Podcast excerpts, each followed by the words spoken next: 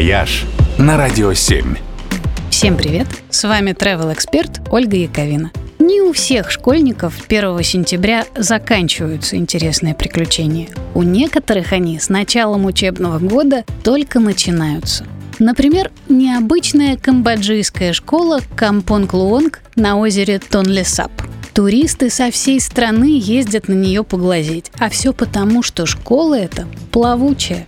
Она расположена прямо посреди озера. Платформы классы пришвартованы у стоящей на сваях посреди озера рыбацкой деревушки. Школа эта благотворительная. Она существует на пожертвования туристов. Учатся в ней в основном сироты и дети бедняков из окрестных поселков. И на занятия они приплывают не на лодках даже, а в жестяных тазиках.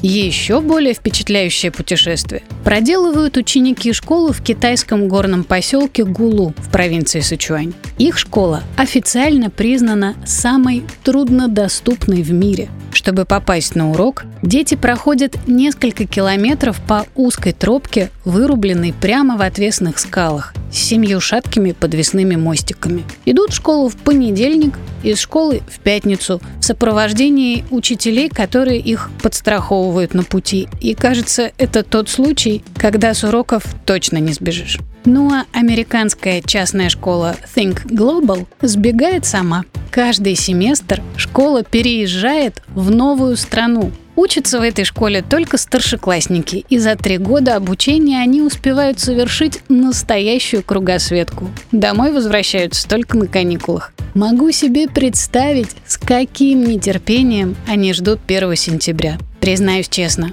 учись я в этой школе, с радостью бы осталась на второй год. «Вояж» только на Радио 7.